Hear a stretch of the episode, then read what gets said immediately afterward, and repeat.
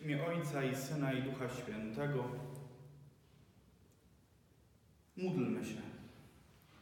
Boże, źródło wszelkiego miłosierdzia i dobroci, Ty nam wskazałeś jako lekarstwo na grzechy post, modlitwę i jałmużnę. Przyjmij nasze pokorne przyznanie się do przewinień, które obciążają nasze sumienia i podźwignij nas w swoim miłosierdziu przez naszego Pana Jezusa Chrystusa, Twojego Syna, który z Tobą żyje i króluje w jedności Ducha Świętego, Bóg przez wszystkie wieki wieków. Amen. Czytanie z Księgi Wyjścia. Synowie Izraela rozbili obóz w Refidim, ale lud pragnął tam wody i dlatego szemrał przeciw Mojżeszowi i mówił Czy to po to wyprowadziłeś nas z Egiptu, aby nas, nasze dzieci i nasze bydło wydać na śmierć z pragnienia? Mojżesz wołał wtedy do Pana i mówił Co mam uczynić z tym ludem? Niewiele brakuje, a ukamienują mnie. Pan odpowiedział Mojżeszowi Wyjdź przed lud i weź kilku ze starszych Izraela ze sobą. Weź w rękę laskę, którą uderzyłeś Nil i idź. Oto ja stanę przed tobą na skale na chorebie. Uderzysz w skałę, a wypłynie z niej woda, a lud zaspokoi swe pragnienie. Mojżesz uczynił tak na oczach starszyzny izraelskiej i nazwał to miejsce Massa i Meriba, ponieważ tutaj kłócili się synowie izraelscy i wystawiali Pana na próbę, mówiąc, czy też Pan jest rzeczywiście w pośrodku nas, czy nie. Oto Słowo Boże. Kiedy Bóg mówi, nie gardź Jego słowem. Przyjdźcie radośnie, śpiewajmy Panu, wznośmy okrzyki ku chwale opoki naszego zbawienia. Stańmy przed obliczem Jego z uwielbieniem, radośnie śpiewajmy Mu pieśni. Przyjdźcie, uwielbiajmy Go padając na twarze, zegnijmy kolana przed Panem, który nas stworzył, albowiem On jest naszym Bogiem, a my ludem Jego pastwiska i owcami w Jego ręku. Obyście dzisiaj usłyszeli głos Jego. Niech nie twardnieją wasze serca jak w Meriba, jak na pustyni w dniu Massa, gdzie mnie kusili wasi ojcowie, doświadczali mnie, choć widzieli moje dzieła. Kiedy Bóg mówi, nie gardź Jego słowem. Czytanie z listu świętego Pawła Apostoła do Rzymian. Bracia, dostąpiwszy usprawiedliwienia przez wiarę, zachowajmy pokój z Bogiem przez Pana naszego Jezusa Chrystusa, dzięki któremu uzyskaliśmy przez wiarę dostęp do tej łaski, w której trwamy i chlubimy się nadzieją chwały Bożej. A nadzieja zawieść nie może, ponieważ miłość Boża rozlana jest w naszych sercach przez Ducha Świętego, który został nam dany. Chrystus bowiem umarł za nas jako za grzeszników w oznaczonym czasie, gdyśmy jeszcze byli bezsilni. A nawet za człowieka sprawiedliwego podejmuje się ktoś umrzeć tylko z największą trudnością. Chociaż może jeszcze za człowieka życzliwego odważyłby się ktoś ponieść śmierć. Bóg zaś okazuje nam swoją miłość przez to, że Chrystus umarł za nas, gdyśmy byli jeszcze grzesznikami. Oto Słowo Boże.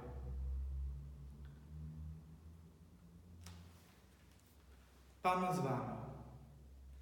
Słowa Ewangelii według świętego Jana. Jezus przybył do miasteczka samarytańskiego zwanego Sychar w pobliżu pola, które Jakub dał synowi swemu Józefowi. Było tam źródło Jakuba. Jezus zmęczony drogą siedział sobie przy studni. Było to około szóstej godziny. Nadeszła tam kobieta z Samarii, aby zaczerpnąć wody. Jezus rzekł do niej: Daj mi pić. Jego uczniowie bowiem udali się przedtem do miasta dla zakupienia żywności. Na to rzekła do niego Samarytanka: Jakżeż ty, będąc Żydem, prosisz mnie, Samarytankę, bym ci dała się napić? Żydzi bowiem nie utrzymują stosunków z Samarytanami.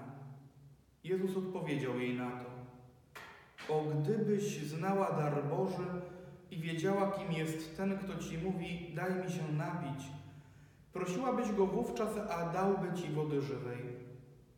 Powiedziała do niego kobieta: Panie, nie masz czerpaka, a studnia jest głęboka. Skądże więc weźmiesz wody żywej?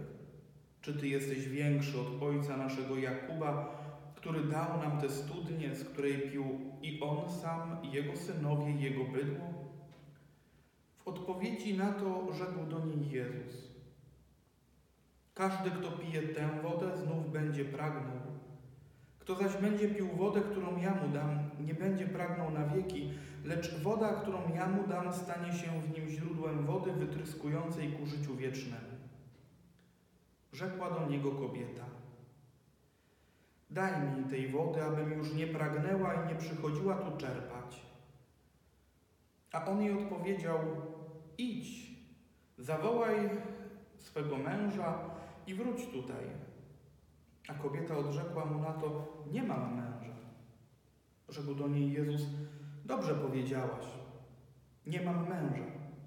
Miałaś bowiem pięciu mężów, a ten, którego masz teraz, nie jest twoim mężem. To powiedziałaś zgodnie z prawdą.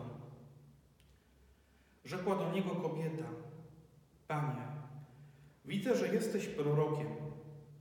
Ojcowie nasi oddawali cześć Bogu na tej górze, a wy mówicie, że w Jerozolimie jest miejsce, gdzie należy czcić Boga. Odpowiedział jej Jezus: Wierz mi, niewiasto, że nadchodzi godzina, kiedy ani na tej górze, ani w Jerozolimie nie będziecie czcili Ojca. Wy czcicie to, czego nie znacie. My czcimy to, co znamy, ponieważ zbawienie bierze początek od Żydów. Nadchodzi jednak godzina, owszem, już jest, kiedy to prawdziwi czciciele będą oddawać cześć Ojcu w duchu i prawdzie, i takich to czcicieli chce mieć Ojciec.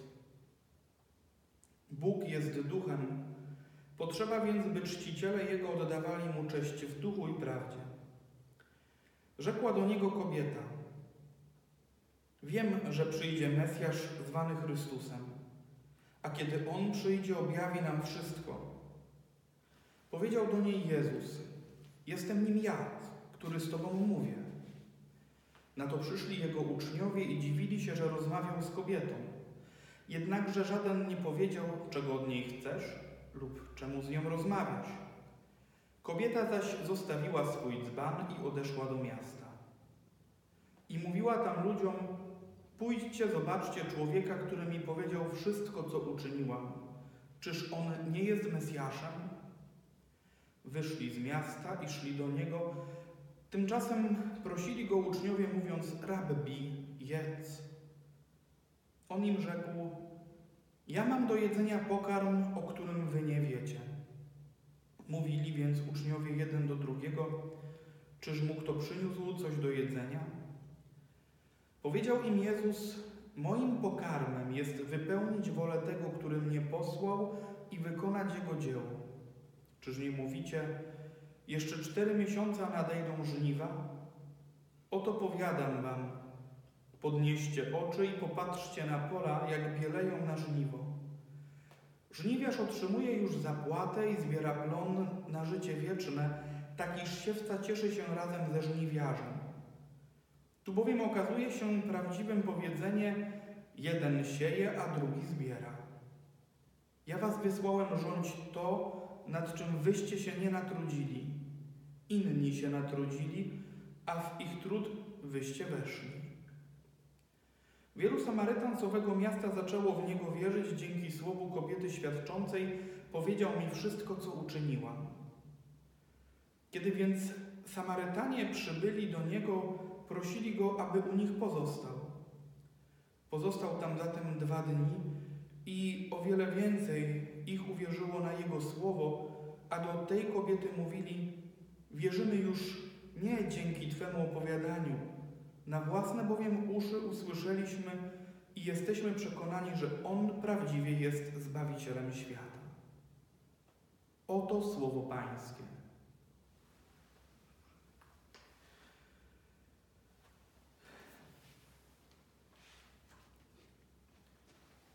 Trochę inaczej niż zwykle dzisiaj to wygląda. Nie na ambonie, nie wobec zgromadzonej wspólnoty wiernych, stojąc w salce przed kamerką. A jednak Słowo Boże żyje i Słowo Boże przemawia. Jest nam potrzebne do codziennego życia tak, jak potrzebne jest spotkanie z drugim człowiekiem. Kiedy wsłuchać się w tą dzisiejszą liturgię słowa, to temat pragnienia przebija się przez nią bardzo mocno. Najpierw spotykamy się z Izraelitami, którzy wędrują przez pustynię, którzy wyszli już z Egiptu. W nich życiu pojawia się strach, pragnienie wody. W tamtym momencie dla nich bardzo ważne było zaspokojenie tego pragnienia, bo gdyby nie udało się, zagrożone było życie ich, ich rodzin. W ogóle upadał cały sens wyjścia z Egiptu. To się gdzieś zawiera w tym dialogu, który prowadzą z Mojżeszem. Po coś Ty nas tu wyprowadził? Chcesz, żebyśmy pomarli z pragnienia na tej pustyni? I stają z tym strachem, z tym wszystkim, co ten strach w nich powoduje przed Mojżeszem i wypowiadają go. I ten strach jest całkiem realny, on nie bierze się znikąd. Ale ten strach ma też swoje bardzo konkretne skutki w ich życiu. Ten strach e, tak naprawdę zamyka ich na doświadczenie tego wszystkiego, co już się wydarzyło.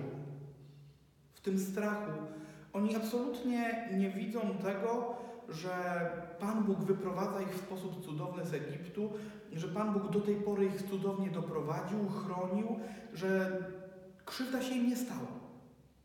Ale boją się. I razem z tym strachem, z tym przerażeniem, jak gdyby kurczy się ich zaufanie, które pokładają w Bogu. Im więcej strachu, tym mniej tego zaufania. Dalej, bardzo mocno temat pragnienia pojawia się także w dzisiejszej Ewangelii. Inny jest kontekst, inna jest sytuacja. Południe, środek dnia. Pan Jezus siada przy studni Jakubowej. Z pomiędzy domów wychodzi kobieta, która z naczyniem przychodzi, aby zaczerpnąć wodę. Można by się skupić i zadać sobie pytanie, dlaczego akurat o tej porze, bo nie jest to normalna sytuacja. Jest tam sama, tylko ona i Jezus, mimo tego, że woda jest potrzebna. I zaczynają rozmawiać. Rozmawiają, można by powiedzieć, o sprawach prostych, o sprawach zwyczajnych. Daj mi wodę, mówi do niej Jezus. Ona zdziwiona, że Żyd ją prosi, zaczyna dialog. Y, w końcu Jezus mówi, że gdyby wiedziała, kim jest, to ona Jego prosiłaby o wodę, wodę żywą, która spowodowałaby, że ona już nie będzie pragnąć. I w tym momencie w jej sercu odzywa się mocne pragnienie. Panie, daj mi tej wody po to, abym tu już nie musiała przychodzić, abym nie musiała czerpać z tej studni. Nie wiemy, dlaczego akurat tak to formułuje. Czy to jest pragnienie, które no, jest takim zwyczajnym wygodnictwem, tak? Jak nie będę musiała, nie będzie we mnie pragnienia, nie będę musiała czerpać tej wody, nie będę musiała tutaj przychodzić, jakaś część roboty mi odpada. Czy to jest pragnienie motywowane wstydem, Potem przecież Pan Jezus odkrywa, że jej życie no, nie było idealne. Wstydem przed ludźmi, którzy przyglądali się jej, być może właśnie o tej porze przychodzi po to, aby tego wstydu unikać, nie spotykać nikogo. Panie, daj mi tej wody żywej, abym już nie pragnęła.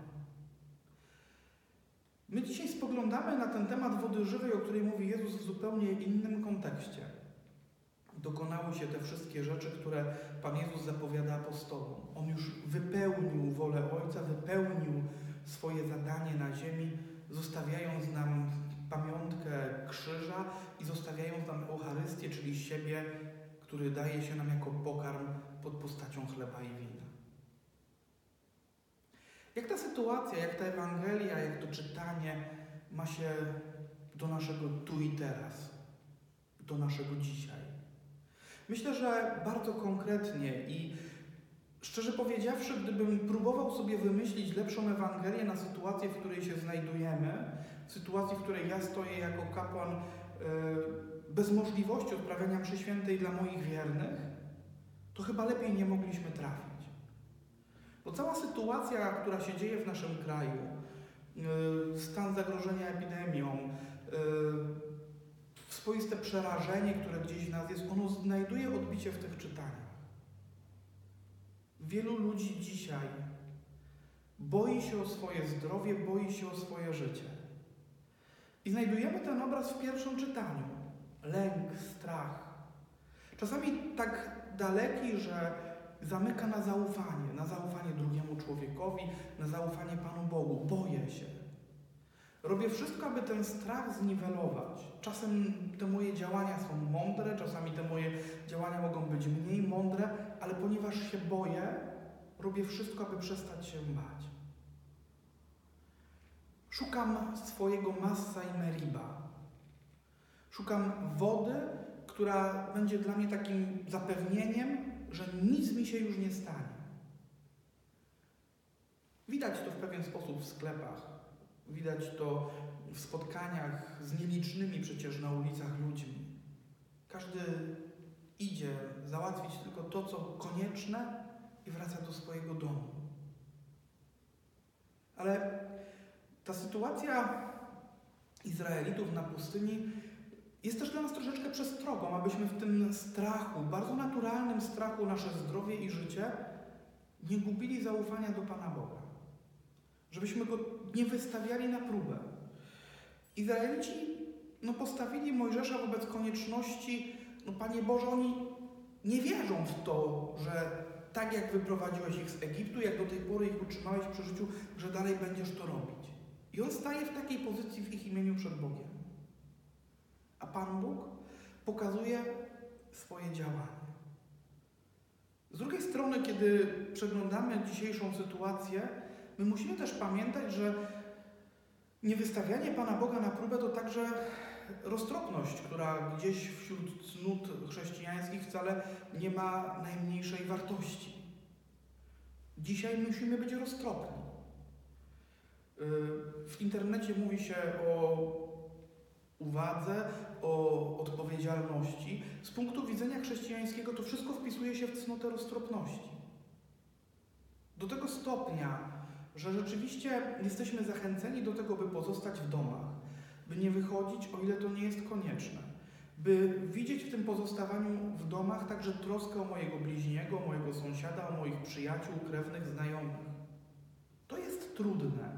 To nawet pewien sposób może potęgować lęk i strach, bo to nie jest sytuacja normalna. Nie jesteśmy do niej przyzwyczajeni. Ale nie traćmy w tym też zaufania ku Panu Bogu. Może właśnie ten czas tego lęku, przerażenia ma coś przed nami odkryć, pokazać nam to, co jest dla nas ważne i istotne. Może właśnie ma nas nauczyć innej formy troski i miłości o drugiego człowieka, niż wydaje nam się, że jest istotna i właściwa w dzisiejszych czasach, albo do której jesteśmy przyzwyczajeni na co dzień. Nie wiem. Dla mnie ta sytuacja jest tak samo trudna. Też muszę się z nią mierzyć, też muszę się w niej odnaleźć. Drugie pragnienie to jest to, które jest zbliżone do sytuacji Samarytanki. Dla mnie, jako dla kapłana, odzywa się ono w sytuacji, kiedy wyszedłem dzisiaj rano chociażby do ołtarza i miałem przed sobą pusty kościół. Jest to niesamowite wrażenie, kiedy człowiek staje przy pustym ołtarzu nie dlatego, że na przykład wrócił z wakacji i spóźnił się na ostatnią mszę w swojej parafii ale mając świadomość, że nikt nie może wejść do kościoła. Jest w tym pewne pragnienie, żeby było inaczej. Z drugiej strony mam świadomość, że ponieważ na mszy świętej nie ma wiernych, w sercach wielu ludzi wierzących, będących normalnie na co dzień na mszy świętej, żyje bardzo głębokie pragnienie spotkania z Jezusem Eucharystycznym. I ono też jest naturalne. Bo może się zrodzić w sercu takie przekonanie, zabrano mi Pana, nie pozwolono mi do Niego przyjść. To też nie jest prawdą, bo Kościół jest otwarty. Pełnimy w nim dyżury, spowiadamy. Nie, nie odmawiamy przystępu do Chrystusa. Ale może się w, w sercu zrodzić takie przekonanie, że o to nie mogę. Już Sobór Trydencki, już jest dość dawno temu, na tego typu sytuacje w swoim nauczaniu znalazł odpowiedź. Bo w nauczaniu Eucharystii Soboru Trydenckiego znajdujemy całkiem fajny akapit, który mówi o komunii duchowej. Kiedy jesteśmy przyzwyczajeni do tego, że na co dzień mamy otwarty kościół, że na mszę świętą mogę przyjść codziennie, być może gdzieś zapomnieliśmy o tym. Ale w tym nauczaniu bardzo mocno podkreślone jest, że człowiek w stanie łaski uświęcającej, jeśli ma sobie żywe, gorące pragnienie przyjęcia Chrystusa do swojego serca, którego nie może zrealizować z przyczyn od siebie obiektywnych, jeśli gorąco i mocno wierzy, że Chrystus Eucharystyczny udziela łask, że to jest prawda, może wzbudzić w sobie akt głębokiego pragnienia zjednoczenia się z Nim, który jest obecny w postaciach sakramentalnych. I Pan Bóg to pragnienie przyjmuje, wyrażone wobec Niego. Pan Bóg tę wiarę uskutecznia i mimo tego, że nie mogę, nie jest mi dane skorzystać z łaski Eucharystii, udzieli mi tych samych łask, które spadają na mnie, spływają na mnie, kiedy przyjmuję komunię świętą w sposób realny. I myślę, że to jest dla naszej wiary wyzwanie. Stanąć dzisiaj w swoim domu, kiedy nie mogę i nie chcę wyjść, bo czuję się w ten sposób odpowiedzialny za drugiego człowieka, aby obudzić w sobie tą głęboką wiarę, to głębokie pragnienie zjednoczenia się z Chrystusem Eucharystycznym i przeżyć komunię duchową. Moi drodzy, to nie jest łatwe. Zdaję sobie z tego sprawę. Ale chcę wierzyć i jest we mnie głęboko w sercu zapisane przekonanie, że Pan Bóg z każdego zła, które wydaje mi się nieprzekraczalne albo niewłaściwe, wyciąga jakieś dobro. I nawet jeśli dzisiaj wydaje mi się, że doświadczam jakiegoś zła, jeśli Tobie wydaje się, że doświadczasz jakiegoś zła, bo czujesz się zamknięty w swoim domu, zaufaj. Być może ten taki czas swoistego postu eucharystycznego właśnie jest nam dany po to, aby nasze serca jeszcze bardziej zapałały pragnieniem spotkania z Chrystusem, który przychodzi w Eucharystii. Abyśmy zastanowili się nad wartością tego sakramentu w naszej codzienności. Abyśmy może rozliczyli się sami przed sobą z tych wszystkich mszy świętych, które do tej pory czasami tak łatwo, tak lekceważąco żeśmy odpuszczali. Może właśnie dzisiaj, kiedy nie mogę,